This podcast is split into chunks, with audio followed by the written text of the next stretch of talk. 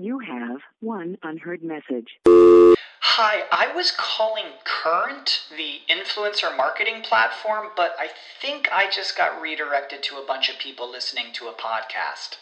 Well, anyways, I was calling Current because I was told they could help get my brand set up on TikTok Shop and even build out an affiliate program of content creators promoting my brand. And even have those content creators go on live streams and promote my product there. Wow, I could really use Current. I also heard that the brands they work with are making millions in sales. I guess I'll just go to their website at current.tech. Save big on brunch for mom, all in the Kroger app. Get 16 ounce packs of flavorful Angus 90% lean ground sirloin for $4.99 each with a digital coupon. Then buy two get two free on 12 packs of delicious Coca Cola, Pepsi, or 7UP, all with your card. Shop these deals at your local Kroger, less than five miles away. Or tap the screen now to download the Kroger app to save big today. Kroger, fresh for everyone. Prices and product availability subject to change. Restrictions apply. See site for details.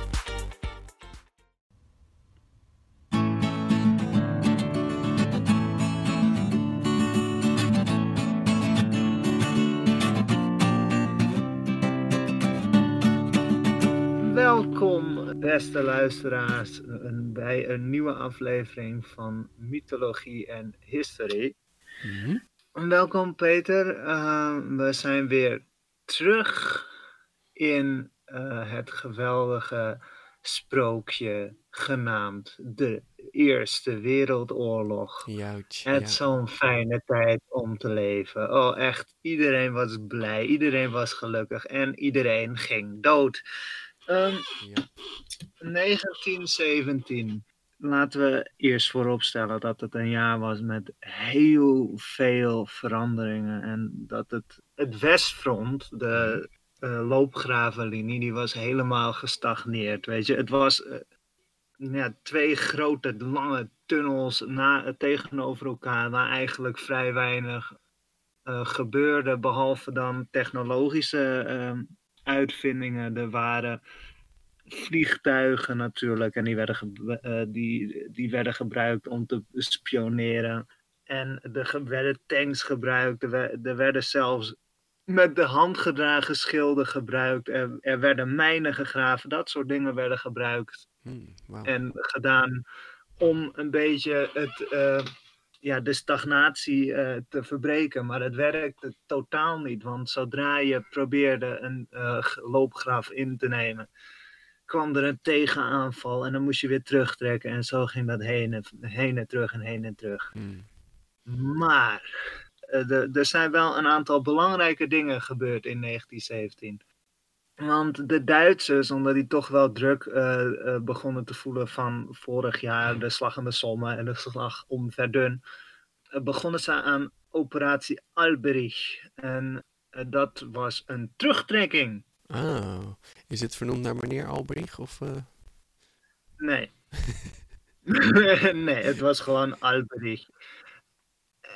En waar ze heen trokken was naar de Hindenburg-linie. Oh, kijk eens.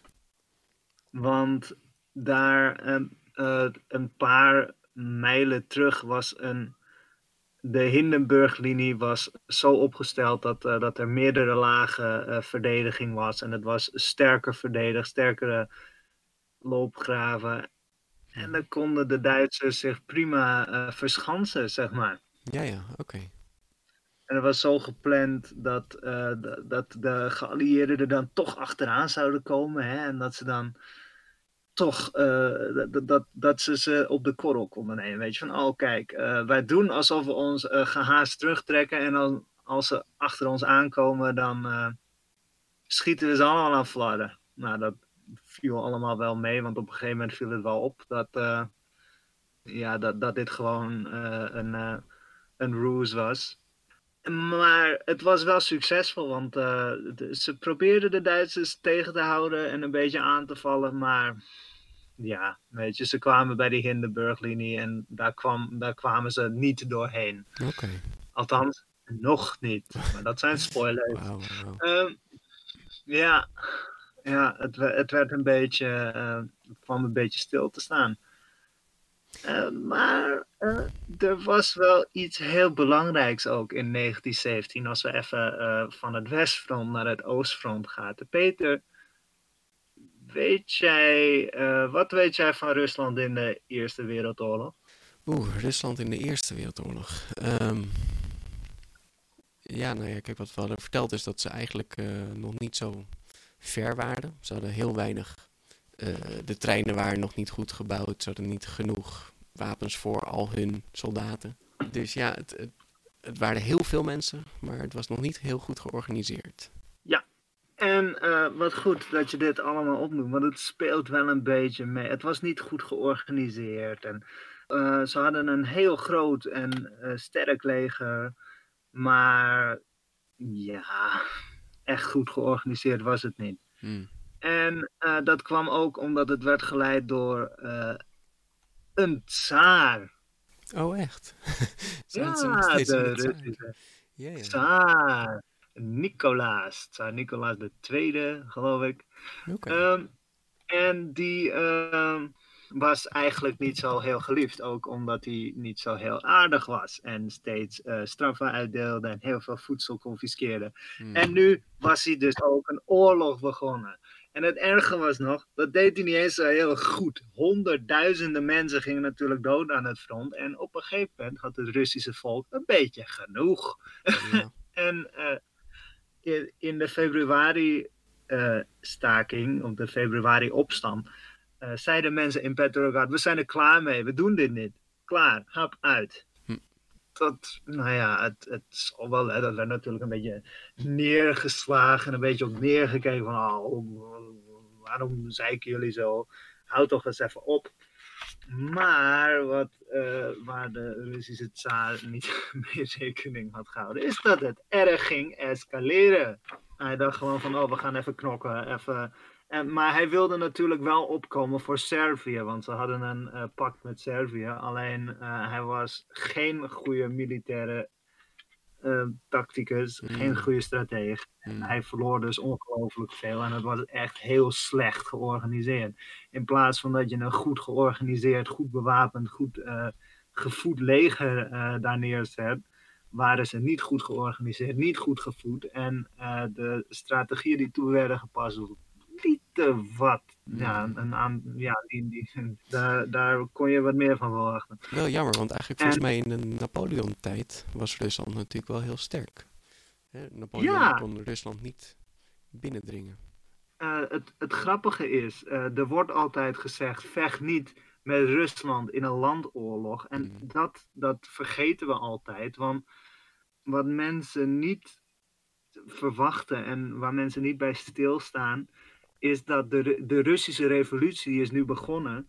En eh, in oktober kwam meneer Lenin, die werd door Duitsland werd hij een beetje aangemoedigd van, ja, ga maar naar Rusland, weet je, ga maar een eh, eh, revolutie starten. Vinden we goed, helemaal top. Want dat betekent dat Rusland waarschijnlijk uit de oorlog moest gaan. Hmm, We ja. denken allemaal dat het kwam door de, ehm, door de Russische revolutie, dat Rusland niet meer mee ging doen.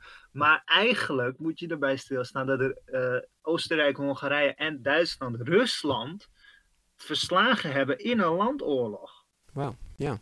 Ja, want eh, de voornaamste reden dat die revolutie begon is omdat ze het zo slecht deden en omdat er heel veel mensen doodgingen.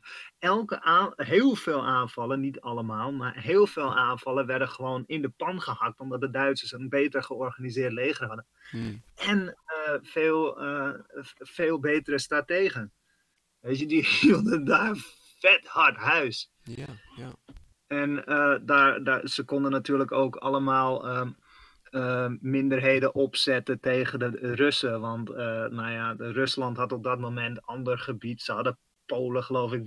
Belarus, daar hadden we het de vorige keer over. Dat was nog deel van Rusland. Mhm. Ja, weet je, dat kon je allemaal mooi zo tegen ze opzetten. En nu had je dus een heel volk, dat was er klaar mee. Ze wilden niet meer. Weet je, dus eh, ja, de, de Duitsers sloten een verdrag met Rusland, waardoor, waardoor ze dus niet meer oorlog met elkaar gingen voeren. Oké, ja. En eh, zo ging dat dus. En eh, we gaan het echt een keer hebben over de Russische revolutie, maar dat is ook een heel groot onderwerp. Moet je, eerst en- allerlei mensen introduceren. Ja, man, want het was niet alleen 1917, het gaat nog jaren door. Mm, mm. Het, het Ja, is, want zij zijn het, natuurlijk van is tsaarschap naar een... presidentschap gegaan en een Sovjet-Unie dan, hè? Ja, ja. Ja, ja, echt heel veel over te vertellen. En ook, spoiler alert, de geallieerden, de Entente Alliance, die gingen ook zichzelf, eh, zich bemoeien met eh, de eh, Russische revolutie. En die gingen proberen toch de tsaar weer te herstellen. Het waren, was echt heel raar de, rond de, de Eerste Wereldoorlog. ja. Ja, ja, en dan eh, gaan we weer terug naar Duitsland, want die hadden nu hun eh, tactiek van volle U-boten eh, oorlogsvoering hadden ze hervat. Dus alle, heel veel Britse koopvaardijschepen werden kapotgeschoten. Heel veel schepen werden kapotgeschoten. Alleen, dat was niet zo slim. Mm. Want ze raakten ook allerlei andere landen daarmee. Waaronder, doe eens een gok, Ja, Amerika was het, hè? Ja. Ja. En nog één, nog één, nog één. Doe Oh, nog een gok. Eh, Canada? Nee, die deed al mee. Mm, oh, ja, Oké, ja, die deed al mee. Ja, ik vraag me af of je hem verwacht. Nee, ik... ik, ik hmm, geen idee. Denk eh, Zuid-Amerika, Peter. Brazilië? Ja! Brazilië deed mee in de Eerste Wereldoorlog. Ik wist het ook niet, totdat ik me erin ging verdiepen. Maar ehm, eerst wilden ze onafhankelijk blijven, weet je, neutraal. Maar toen werd, eh, er werden al schepen af en toe gezonken. Maar in, op april, eh, 5 april in 1917 werd de Parana, Parana Mhm.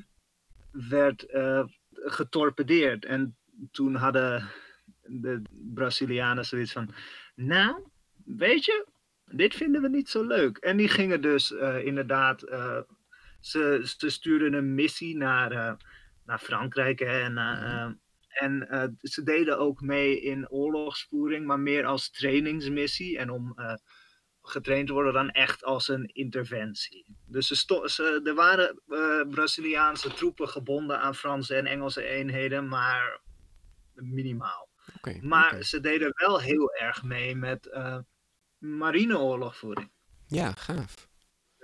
Ja, de, de, de, de werd wel, ze gingen wel echt op eh, duikboten jagen en het is niet gelukt. En er, werden wel, eh, eh, er we- werd één schip van de eh, Brazilianen getorpedeerd. Heeft het overleefd, dacht ik. Mm, Maar ja, die, toen deden ze dus mee. Ze stuurden ook een militaire missie mee. Dus ja, ja dat is toch wel eh, grappig dat een land waarvan je het niet verwacht, dat die eh, toch wel mee ging doen. Ja, want bijvoorbeeld zo'n land als Mexico, heeft die dan nog iets betekend? Eh, ehm, niet de manier waarop je nu denkt. Hmm, Maar eh, dat is wel grappig dat je erover begint. Want ik ga even een backstory geven. Want we gaan natuurlijk naar een ander land dat net boven Mexico ligt. We gaan naar Amerika, want die gingen ook meedoen. Ja, ja, ja. Awaking the Giant. Amerika eh, is echt een heel vreemd land. Want die, waren de, die probeerden eigenlijk de hele tijd ja, te mediaten van oh, eh, dit en dat. Maar uiteindelijk waren ze toch wel, toch wel een beetje eh, voor de Triple Entente. Hmm. Het is waren natuurlijk ook zo dat eh, communicatie in die tijd een stuk lastiger ging. Hè? Dus Ja, het is niet alsof ze ging per telegram, hè? helemaal op de hoogte waren van alles. En, en altijd te laat. alles kon beïnvloed worden daardoor, omdat het heel anders aankwam. Weet je, als iemand nu vermoord wordt, dan kan je dat een minuut of misschien zelfs een paar seconden daarna al weten. Ja. Weet je, toen duurde dat een paar dagen of minimaal een paar uur. Ja, dat is ook zo. Als je bijvoorbeeld je troepen erheen stuurt, eh, dan doe je dat op informatie die je nu hebt. Maar ja, ze zullen er pas over een tijd zijn. Ja, zeker. Maar ja, de Duitsers wilden de Britten verhongeren en dat probeerden ze dus door hun schepen te zinken. Hmm. Maar wat ze een beetje dom deden, is dat ze gewoon op alles begonnen te schieten. En dus ook de Lusitania, dat is een Amerikaans schip, hebben ze ook gezonken. En Mm. de Amerikanen waren er best wel boos mee. Ja. Wat Eh, voor ja, schip was het? Was het, een, was het inderdaad een, een militair schip? Nee, nee, het was een, eh, een, een burgerschip, Peter. Oh, Ze ja. schoten op alles. Weet je? En er waren wel mijnen op, eh, op burgerschepen, hoor, daar niet van. Weet je? Dus het Mm. was eigenlijk ook wel een beetje niet terecht, maar het was logisch dat ze dat deden. Maar ja, weet je, iedereen werd beschoten. Ja, ja. Zonde. En in januari begonnen de Duitsers hun minst, hun domste tra- strategische zet van de hele oorlog waarschijnlijk. Eh, ze stuurden een telegram eh, me- van meneer Arthur Zimmerman. Mhm. Die eh, stuurde een telegram naar Mexico en Japan. En Japan, dan mind je. Om financieel eh, eh, Mexico financieel te steunen als zij eh, oorlog met de Amerikanen zouden kunnen saboteren en ja, bevechten mocht Amerika een oorlog begaan met Duitsland. Oh, Nou, de Mexicanen gingen daar niet mee akkoord. nee. En wat nog erger was, is dat de Britten dat, ja, die onderschepten dat telegram. Mhm. Want de, de telegramcommunicatie ging via Groot-Brittannië. Dat is nog het stomste ook. Hmm. Die lieten het natuurlijk zien aan eh, de Verenigde Staten. En die waren livid. Ja, Dus, ze hadden eh, gewoon, eh, gewoon even een WhatsApp-bericht moeten sturen naar de... Ja, gewoon een brief. Maar goed, die werden ook geopend toen. Dus ja, heel veel zin had het niet hoor. Nee. maar een app, ja.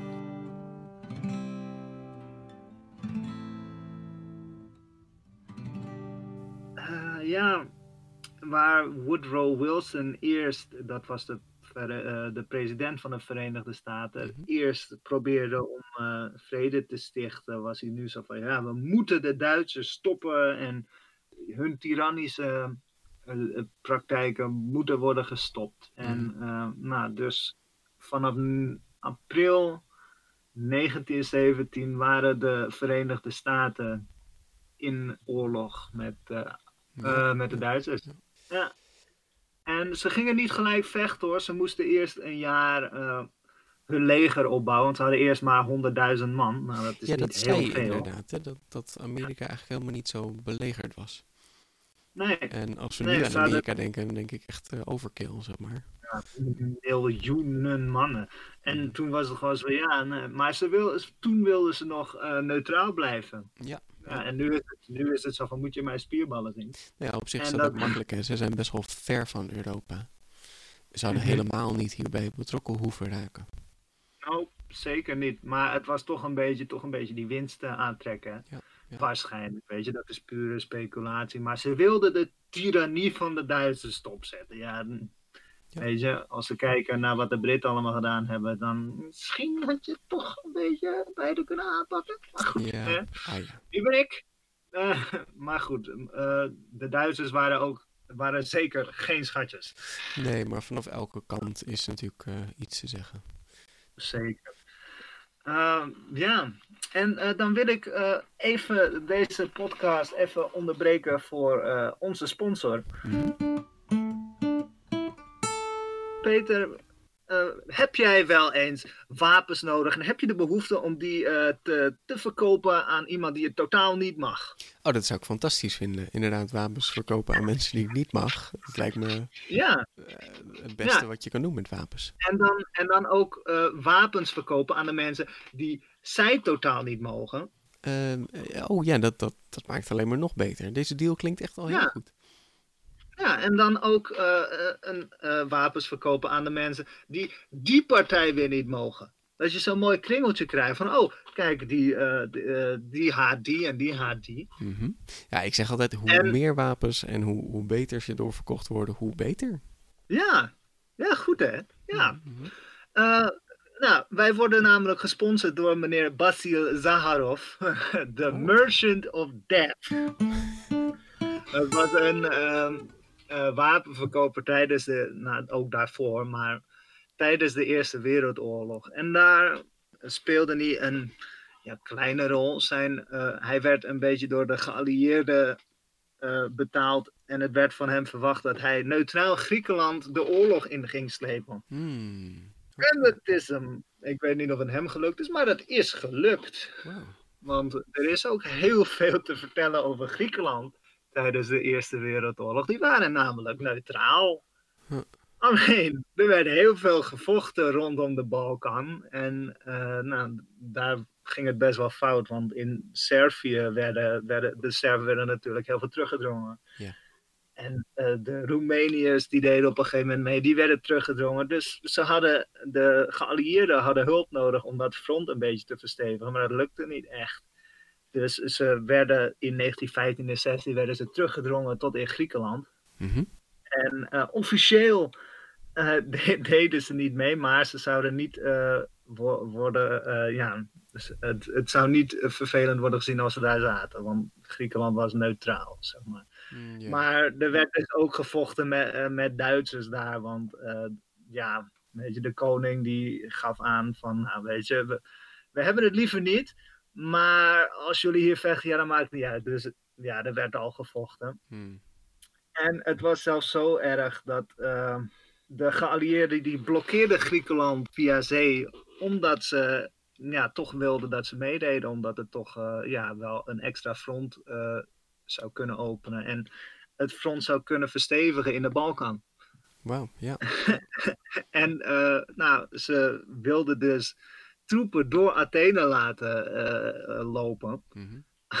Alleen, er waren aanhangers van de koning en die vonden dat helemaal niet fijn. Dus Griekenland was aan het vechten tegen de geallieerden, Mhm. afgezonderd van de Eerste Wereldoorlog. Het was allemaal een beetje gek.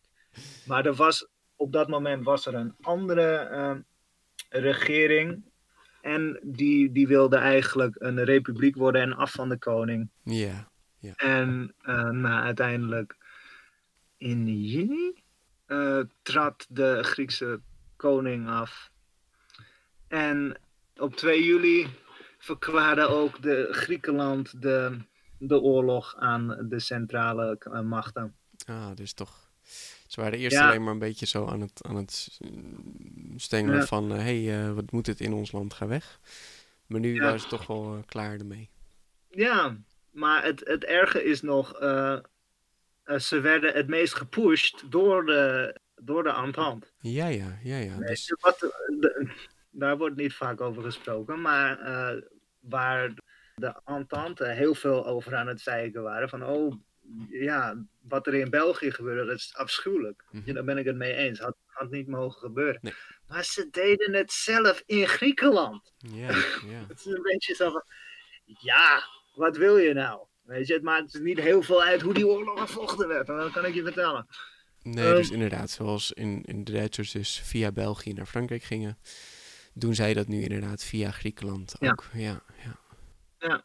En eh, de Grieken hielpen hoor, het waren best wel eh goede soldaten. Het verstevigde toch het front in de Balkan. Want de Bulgaren waren heel effectief en Ja, eh, de ja. Serven werden best wel onder de voet gelopen. het was best een nare oorlog. Er gingen heel veel mensen dood. En eh, ja, Nederland was neutraal, maar eh, er was wel een, een Nederlandse spio- eh, spion. Cool. Ja, Matahari.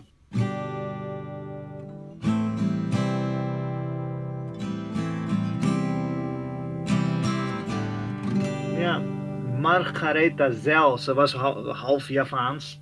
Oké, cool. En eh, ja, ze, eh, ze was een, een Indonesische danseres. Mhm. En ja, ze was een eh dubbelagent voor de Duitsers, maar ook voor de Fransen.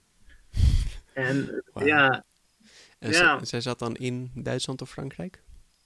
allebei. Ja, precies. rond de troepen, zeg maar. Alleen ehm, in 1917 werd er een eh, Franse agent gevangen door de Duitsers en daar kreeg zij de schuld van, dus ze werd opgepakt. Hmm. In oktober 1917 werd ook zij eh, door een Frans eh bataljon, in Parijs zelfs, eh, werd ze doodgeschoten. Nou, Ik ben trots op haar. Ja, ja, ik ook.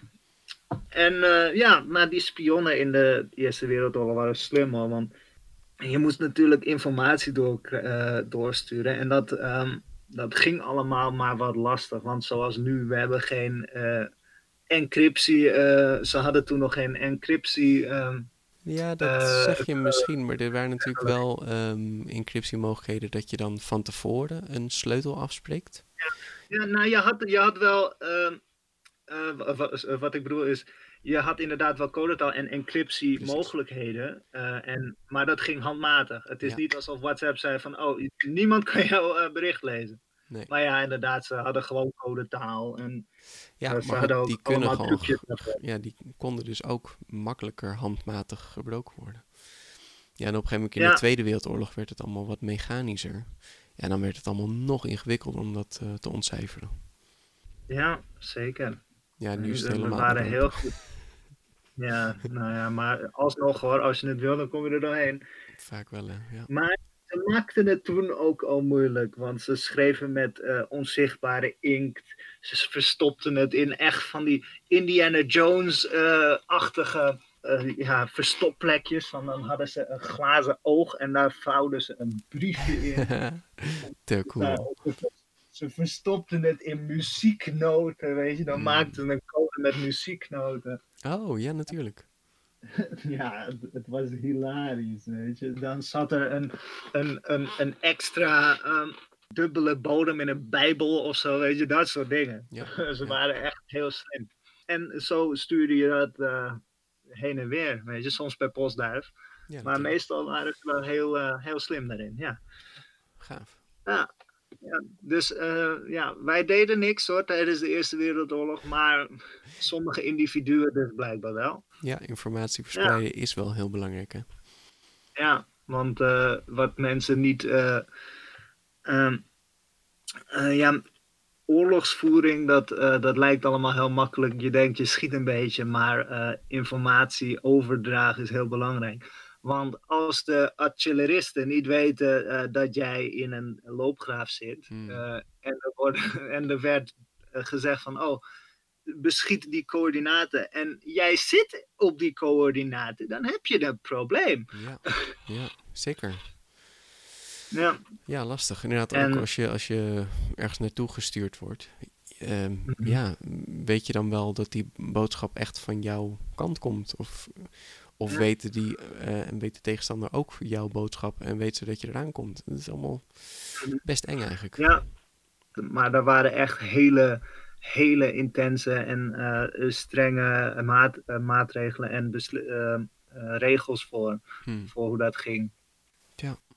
Maar ja, het was wel heel belangrijk. En dat ging ook wel heel vaak fout. Dat je niet wist wat je moet doen en dat je niet wist wat eraan kwam.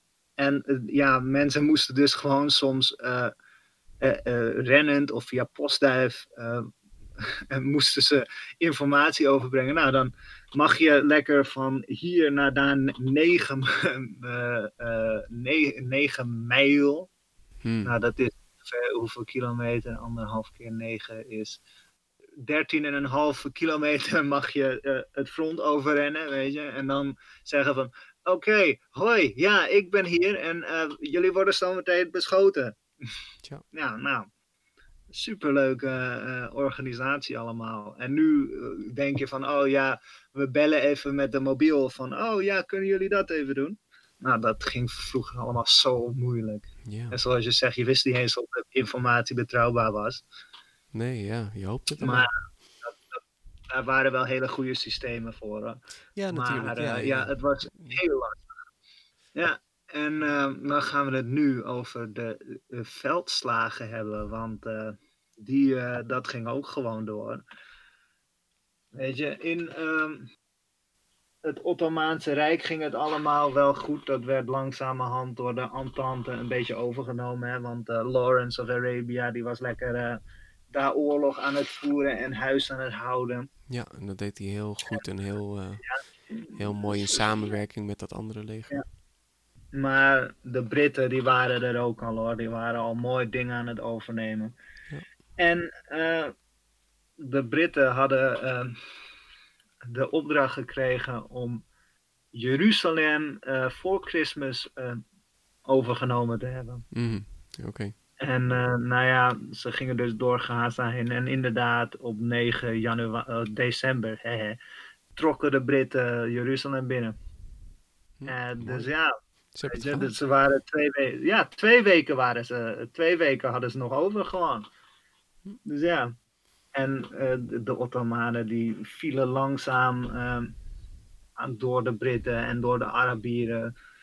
Weet je, het was, het was een, een rijk en eh, heel veel etniciteiten en heel veel druk erop. Mhm. En de Fransen en de Britten, ja, dat waren gewoon eens, ja, die, die braken ze stukje bij stukje, braken ze het af. En dat begon in te storten. Wel gaaf, alleen, want dat is natuurlijk eh, heel erg een symbool, hè, die eh, Jeruzalem. Zeker voor kerstmis. Ja. En dit soort Mhm. dingen kunnen natuurlijk heel erg je soldaten weer motiveren. Dus dat is het idee er ook achter. Ja, ja er zit gelijk een, eh, een beetje zo'n eh, religieuze eh, ehm, Ja. reden achter. Van, oh ja, kijk, dit is de heilige stad, dit is ons recht. Ja, precies. En dat is helaas vet vervelend, want je had ook de Joden, ehm, een, groot, een, een grote machtige groep, de Zionists, de Zionisten. Oh. En ja, ja. die, die wilden graag in Palestina wonen. Dus de, de Britten die hadden eh, ehm, mooi beloofd van, ja, weet je, ja, als we winnen, mogen jullie Palestina. Hmm. En daar ga ik nu niet meer, nu niet meer over hebben, maar ik kan je vertellen, Peter, dat dat echt zoveel rotzooi op gaat Ja, leveren. nog steeds zo. Oké, maar heb jij gehoord van Passchendaele? Passchendaele? Passchendaele. Nee.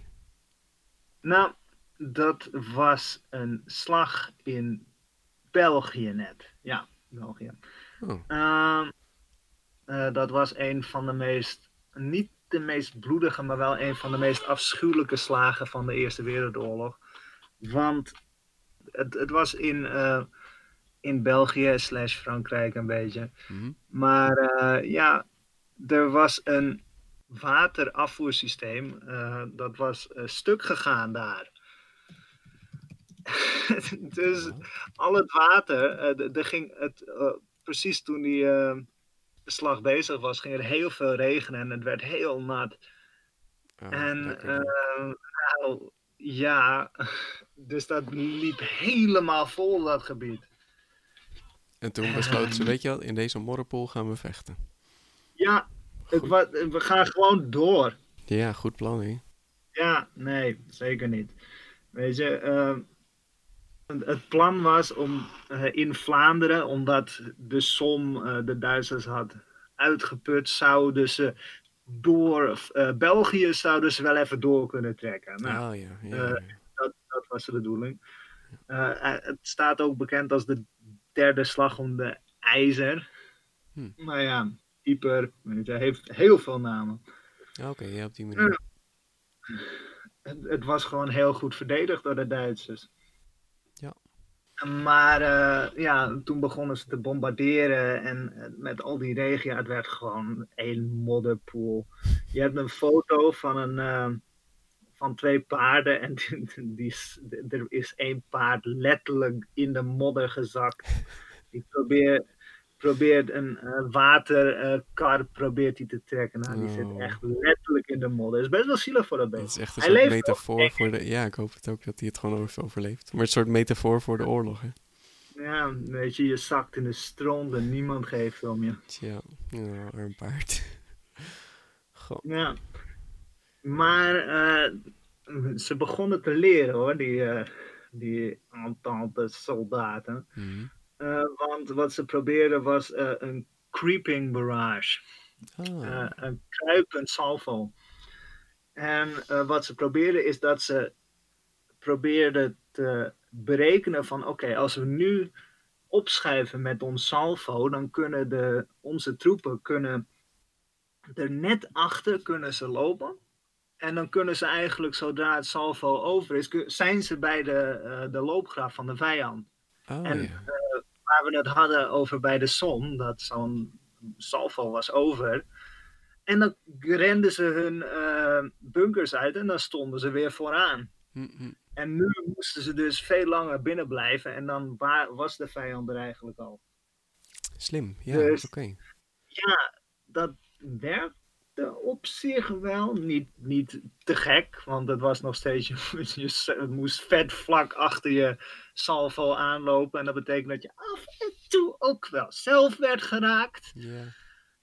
Maar, Maar, goed, het eh, is, ja. het is een plan. Het is iets meer tactiek dan, oké, we gaan alleen maar hier zitten. Ja, het, het werkte beter dan gewoon erop afrennen. Ja, precies.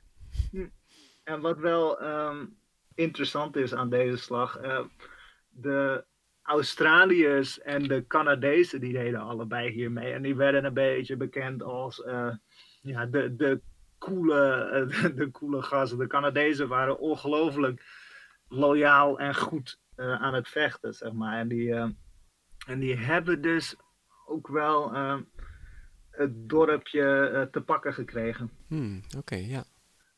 Mm, En ze kwamen ook best wel ver, weet je. Ze, eh, ze hebben heel wat eh, gebied ingenomen. Maar ja, vijf maanden later eh, was dat. ja, namen de Duitsers weer alles terug in. Ja, Ja, ja het, het ging maar heen en weer. En er was een eh, Britse generaal, dacht ik. En die schijnt naar het slagveld gekeken te hebben. En eh, eh, in huilen te zijn uitgebarsten. Van waar hebben we, de, waar hebben we echt onze jongens in deze onzin eh, laten vechten? Is dit echt waar? En aan de ene kant heb ik zoiets van, oh wat mooi man. En aan de andere kant heb ik zoiets van, ja hypocriet, jij hebt dit gedaan. Weet je, het is jouw Ja. schuld. Lekker ja, huilen man. laten we Ja. even zeggen inderdaad van, ja, oké, misschien had hij het niet helemaal beseft. Maar Nee, kijk, het, zal, het, was niet zo, het is niet alsof hij wilde dat dit gebeurde, maar het is wel een beetje zo van, ja, Ja, ja, dit nee, was echt een, Ja, dit was letterlijk een rotzooi. ja. Echt. Dan lag je in, het- ze lagen niet, meer, niet eens meer in modderige loopgraven. Nee, het was gewoon allemaal prut. Alles zakte in elkaar. En jij zakte weg in de modder. Hmm, Eh, Volgens mij is, eh, ik weet, eh, ik kon het niet vinden, maar ik heb een keer gelezen dat er gewoon bijgehouden werd hoeveel mensen verdronken zijn in de modder daar. oh, Het is ja, belachelijk. En ze vonden je niet meer terug. Nee, Weet je, volgens mij worden er nog steeds mensen teruggevonden. Echt. gefossiliseerd en al. Ja, nee, echt man. Eh, ze komen later. Oh, kijk, dit was eh, eh, een, een, een mens. Ja. En die, die, die leefde leuk en die jaagde op, het? Nee, deze man is gestorven in de modder. Ja, Letterlijk. Gedronken en, ach, echt. Wat een afschuwelijke tja, je, eh, rotzooi. ja. En nou, wat ook, wat wel een beetje interessant is, is dat 20 november was de eerste grote aanval van tanks. Oh, eindelijk. Ja, er waren een aantal, er staat nu precies hoeveel het waren, maar heel veel, eh, 381, ja. Oh, wauw. 381 tanks eh, die eh, trokken voor over eh, eh, niemandsland en die, ja, die gingen dwars door de eh, Duitse linies heen. Want zoveel tanks is niet, eh, niet, niet te doen. Hoe zagen deze tanks eruit? Eh, Zijn dat Ja, korte tanks met zo'n dikke snuit? Of hoe? eh? nee, dit zijn, ja, dit zijn die platte. ehm, eh, ze hebben rups. Het zijn niet echt tanks waaraan je denkt, maar echt zo'n korte snuit. Ze hebben wel een, een korte snuit en eigenlijk alleen ehm, eh, machinegeweren, zeg maar. Ehm, het, het lijkt nergens op. Het is gewoon een, een platte pannenkoek met, met wielen, zeg maar. Hmm, oh ja, ja. Een heel log ding. Ja, ik zie het niet. Het lijkt inderdaad echt niet op een moderne tank. Nee, het is gewoon een, Nee. ja, gewoon een, een blok wat op je afkomt gerold dan. Ja, ja echt een, een, een, een bonk ijzer. Ja. Afschuwelijk. ja, zeker. En dit was tijdens de slag om Cambrai. Oké. En eh, nou, dan wil ik naar Italië gaan. Want eh, daar zijn we al een tijdje niet meer geweest. En daar zijn de Italianen zijn aan het vechten tegen de Oostenrijk-Hongaren. En dat deden ze vooral tijdens het Isonzo-front. Nou, ik heb je verteld dat dat echt een van de meest domme oorlogsfronten tijdens, ja, misschien wel van de hele wereldgeschiedenis was, maar er werden twaalf slagen eh, eh, om de Isonzo-rivier gevoerd. En, Oh ja, ja. nou, ze hebben een aantal slagen om die Isonzo gewonnen, dacht ik. Mhm. Maar eh, de meeste verloren ze ook gewoon. Het was alleen meneer Luigi Cadorna. Die, die, die was van: oké, we hebben geen tactieke strategieën of eh, mooie oorlogsapparatuur nodig, weet ik veel. Nee, we hebben moreel Ja, nodig. precies. Dit is Ja, goed ja, voor het moraal. Gewoon rennen, jongens. Ja, ja. En die, stuurde ze, die bleef ze maar gewoon sturen. Maar dat viel een beetje uit elkaar, want dit was de, eh, de slag om Caparetto. En dit brak bijna de Italianen en dit sloeg ze bijna de oorlog uit. Nou, Vier hele legers, nou dat, dat, dat is meer dan 400.000 man. Die werden teruggeslagen. oef. Weet je, de, de Oostenrijkse Hongaren die werden ondersteund door het 14e leger van de Duitsers. Mhm. eh, door meneer Von Bello. En eh, nou, die, eh, die braken de Italianen en eh, zorgde ervoor dat, dat, dat ze helemaal terug moesten trekken en eigenlijk de Isonzo in, ingenomen kon worden. Ja, ja. Goh, dus die waren daar de hele tijd bezig. Eh, de rest van Italië was dan... Nou, er, eh, er waren wel meerdere fronten, maar helaas zijn heel veel gedeeltes van eh, waar Italië en Oostenrijk en Hongarije ook wel, een- waar die samenkomen, is Alpgebied. Ja, precies. Dus dat betekent, daar werd ook gevochten hoor, maar ehm, dat ging heel anders, want je moest kanonnen moest je eh, eh, kliffen optillen en er werden loopgraven in de bergen gemaakt. Ja, het was één, on, één rotzooi, weet je. Je had wel hele heldhaftige Italianen hoor. De Arditi, nou, die, waren, eh, die werden getraind dat ze niet bang moesten zijn voor de dood. En dat was ook zo, want heel veel mensen daar gingen dood. Ja, ja, weet je, je moet bergen beklimmen. Ja, en je moet je eh, voorstellen. Als je dan niet neer wordt geschoten, misschien vries je wel dood of val je of wat dan Ja, ook. mm, ja, geen leuk beroep toen. Nee. Nee. Maar ja, eh, je kon met één sluipschutter kon je een heel dal eh, beveiligen, Peter. Mhm. Weet je, dan moet je, als je daar met een heel leger doorheen trekt, nou, dat gaat dan heel langzaam. Nou, één sluipschutter, pieuw, nou, perfect zicht. Ja, daar werden zij dus op getraind.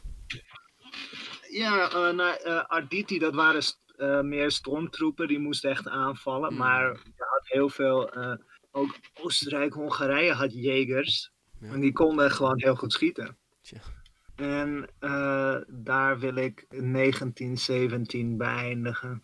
Het was echt een, eh, een raar jaar met allemaal rare ontwikkelingen. Terwijl het echte front, dat stagneert gewoon een beetje, weet je. Dat, dat, dat blijft gewoon hetzelfde. Daar is echt niks veranderd. Nou ja, die, die eh, tanks die dus werden ingezet, die gaan dus in volgend jaar eh, flink aan de slag. Begrijp ik dat goed? Ja, ja. ehm, ik kan je een spoiler geven, want de Fransen die zijn wat aan het bedenken. Hmm. Ja, heb jij wel eens gehoord van Renault? Ik hap er zelf niet een, maar inderdaad, ik ken, ik ken het automerk Renault. Typ eens in op Google Renault FT. Renault. FT. Niet aan elkaar, Renault en dan FT erachter. F van Ferdinand. Ehm, die auto heb ik nog nooit gezien. Ja, het is echt een mini het is echt een miniatuurtankje. Maar als je ernaar kijkt, Zo'n heel klein snuitje. Het is echt zo'n soort periscoopje bovenop, zeg maar. er pasten twee man in. Eén achter en één, één zo helemaal onderin gepropt. Maar eh, het grappige aan deze tank is eh, dat, eh, of een tankje, Hmm. is dat het zeg maar de basis vormde voor moderne tanks. Het lijkt veel meer op een moderne tank dan die Ja. andere die ik zag, inderdaad. Ja, weet je, en tuurlijk, tanks zijn heel anders. Het is gewoon ja, een, een, een speelgoedtankje bijna. Het zijn wel echt gewoon een aantal metalen platen zo bovenop elkaar. Aan Mhm, elkaar ja. vastgenageld. En daar zit je dan in. Ik zou me Ja. niet heel veilig voelen.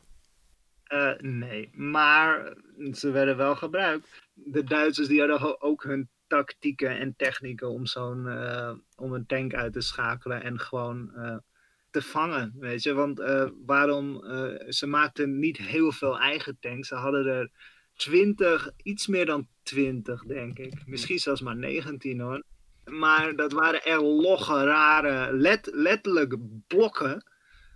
Maar het waren er maar, ja, het, het waren er maar eh, Een handjevol. 20 of zo. Ja. En het, het was veel voordeliger om gewoon te zeggen van, weet je wat, we pakken gewoon een vijandige tank van de, eh, ja, natuurlijk. eh, van de Fransen en de Britten. Werkte veel beter. Ja, ja. Maar de Renault FT werd nog niet ingezet eh, in 1917, maar de, de Fransen waren er wel mee bezig. Gaaf. En de Fransen waren ook bezig met het consolideren van hun industrie. Zeg maar, dat begon steeds beter te rollen. En het, de Duitsers begonnen wel echt nu te merken van, oh, we hebben te weinig grondstoffen. De Britten, die hadden op dat moment, eh, hadden, ze, hadden ze de Duitsers in een blokkade. En dat betekent dat er geen eten, maar ook geen grondstoffen binnen konden komen via de zee. Oh. En dat was ontzettend lastig, want het moest dus allemaal van binnen komen. Of vanuit, eh, helemaal vanuit Oostenrijk, Hongarije of de Ottomanen. Ja, En Ja. ja, die, die zaten ook een beetje vast. Weet je, de Britten zaten daar ook met hun marine. Ja, dat ging niet zo makkelijk. En de Fransen die begonnen nu steeds meer eh, een industrie eh, achter hun oorlog te, eh, te krijgen. En te snappen hoe ze het naar het front moesten krijgen. Dus die, die, de Fransen die worden nu echt wel een, een heel sterk leger. Je hoort eigenlijk alleen maar slechte dingen van de Fransen. Maar dat is eigenlijk niet helemaal waar. Nou, ja Eigenlijk helemaal- eigenlijk. Want wij zien het vaak, en zo wordt ook een beetje over de Tweede Wereldoorlog gezegd, dat Engeland heel veel heeft gedaan, dat Amerika het heel Maar ja, vanuit Frankrijk eigenlijk, ja, daar hoor je weinig van. Ja, over de Tweede Wereldoorlog, daar denken we dat de. Amerikanen alles deden. Ah ja. Nou ja, eigenlijk waren het de Russen. Maar, maar eh, ja, de geschiedenis laat altijd zien dat het veel complexer is dan alleen Amerika strong, Groot-Brittannië strong. Duitsland slecht. Weet je, iedereen was slecht in deze oorlog. En eh, we gaan het nog wel hebben over eh, de eh, Armeense genocide en Hmm. en de, de trektocht door België heen. Maar we gaan het zeker ook hebben over de neutraliteit van Griekenland. En Armeense soldaten die het eh, vanwege wraak eh, ja, eh, een appeltje te schillen hadden met Ottomanen. Mhm. En de, ja, de, de, de rotzooi die het eh, Midden-Oosten werd nadat eh, de Eerste Wereldoorlog over was. En eh, Rusland, waar een geallieerde interventie kwam. Weet je, we gaan, er is zoveel te bespreken. Want eh, de geschiedenis wordt echt geschreven door de overwinnaars. En dat betekent dat heel veel dingen die anders waren, net even een andere draai krijgen. Weet je? Hmm. Hmm. dit was geen oorlog waarin heel veel goed gedaan werd. Maar het was ook geen oorlog waar helemaal niks gebeurde. Nee. Je, het was geen oorlog met goede of slechte kanten. Dat is heel, heel af en toe dat dat gebeurt. Weet je. Voor- jou is jouw land de goede rik. Wij, wij zijn de, het goede doel. Oh, Groot-Brittannië, wat een geweldig land. We hebben die Duitsers te pakken gehad. Mhm. Weet je, het enige wat ik zie in 1917 is heel veel mensen weer, weer onder de grond en ja, alleen maar leed en, eh, en, en, en nijd. En ik kan alleen maar, eh, ik kan me alleen maar voorstellen hoe, eh, hoe het moet zijn als je honderden brieven per dag moet schrijven naar eh, ouders, Familie, vrouwen ja, of ja, zeker. familie van mensen die, die, die zijn overleden en niet eens zijn teruggevonden. Sommigen Weet niet. je? Ja, klopt. Ja, weet je, dus, je, weet, je weet niet eens of ze dood waren. Weet je, Nee. niet alle dogtags werden gevonden. Nee. Ja, echt afschuwelijk. Ja, god, dat was weer een jaar, Karsten. Ja, Volgende keer dus eh, Ehm, eh, ja. 1918. ja, de laatste. Gelukkig. Gelukkig weten we dat nu Ja. al. Ja, ja, gelukkig weten we dat het ophoudt. Nee, dat wisten ze toen nog niet. Maar Peter, dankjewel dat je naar mij luisterde eh, over weer een eh, geweldig interessant verhaal. eh, Zeker, van wat de gebeurt er veel in zo'n jaar? Ik, ik had eh, dat eigenlijk Ja. van tevoren niet verwacht. Ik dacht, we doen gewoon eh, Nee. één aflevering Eerste Wereldoorlog, maar er gebeurt Ja, zoveel. nee, dat- En dit is, dit is allemaal best wel Ja.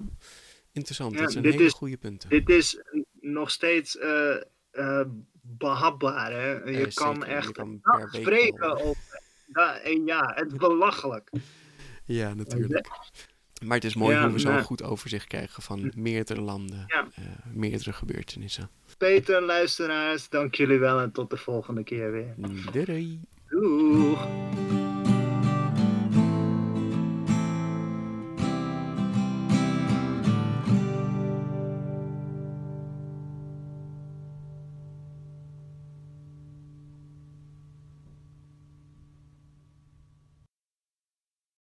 Save big on brunch for mom, all in the Kroger app. Get 16 ounce packs of flavorful Angus 90% lean ground sirloin for $4.99 each with a digital coupon. Then buy two get two free on 12 packs of delicious Coca Cola, Pepsi, or 7UP, all with your card. Shop these deals at your local Kroger, less than five miles away. Or tap the screen now to download the Kroger app to save big today. Kroger, fresh for everyone. Prices and product availability subject to change. Restrictions apply. See site for details.